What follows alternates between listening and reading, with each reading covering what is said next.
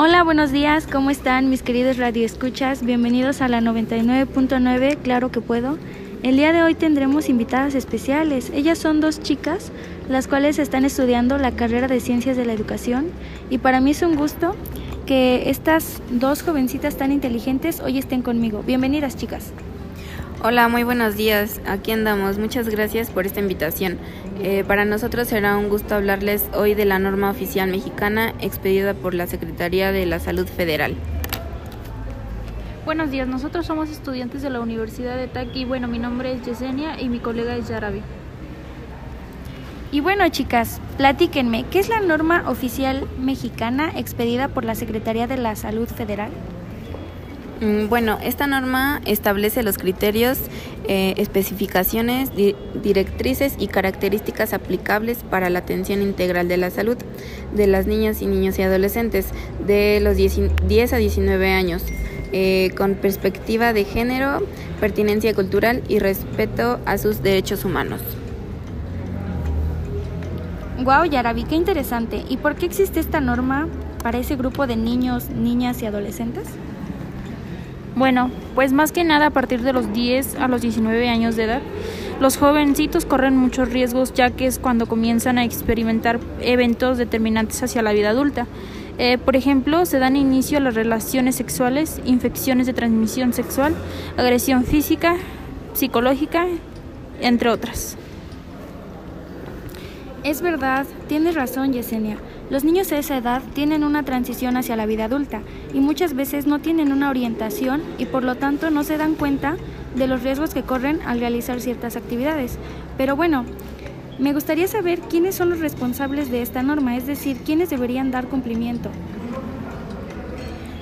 Mm, las instituciones y los profesionales de la salud que pertenecen al Sistema Nacional de la Salud de los sectores público, privado y social en México eh, que brinden el sistema de servicio de atención a estos niñas y niños adolescentes son responsables de implementar las disposiciones previstas en la norma.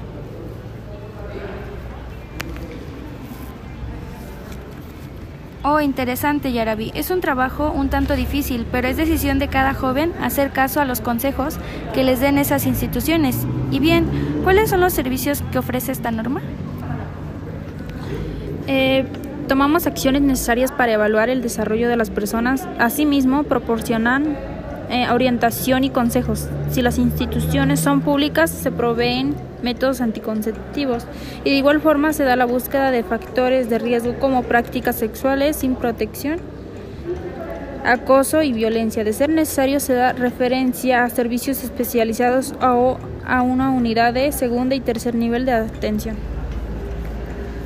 Y en dado caso de embarazos en menores de 15 años, ¿qué pasa? Pues brindar atención médica conforme a la Ley General y de Víctimas, asimismo criterios para la prevención y atención, incluyendo información clara y oportuna sobre su derecho a la interrupción legal del embarazo.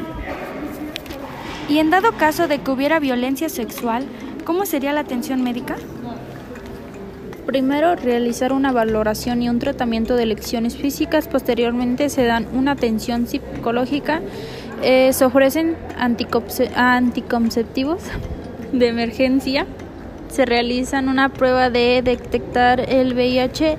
En dado caso de un embarazo, se ofrece la oferta del servicio del aborto seguro y finalmente se da una práctica periódica de exámenes y tratamientos hasta su total de recuperación. A todo esto surge una última pregunta. ¿De qué manera se ofrecen los servicios de salud sexual y reproductiva de acuerdo a la norma? Las instituciones públicas de salud tienen la responsabilidad de conformar servicios amigables para los niños y niñas y adolescentes, integrados por personal empático, sensibilizado y capacitado. Los servicios deben ser brindados con respeto a los derechos humanos, género e interculturalidad privilegiando la inclusión y no discriminación, conforme, a la edad, desarrollo evolutivo y entre otros, con el fin de promover y proteger su salud. Wow, todo esto que me platican es muy interesante. E invito a los jovencitos que si tienen alguna duda o están sufriendo lo que nos comentaban, no tengan miedo en acercarse a las oficinas correspondientes. Y bueno chicas, muchas gracias por tan valiosa información. No sé, alguna duda o comentario que quieran realizar para ya despedirnos. Bueno, de nuestra parte sería todo. El gusto fue de nuestro de haber compartido nuestros conocimientos hacia ustedes. Y bueno, queridos radioescuchas, por el día de hoy esto sería todo y nos vemos hasta la próxima. Excelente fin de semana. Hasta luego.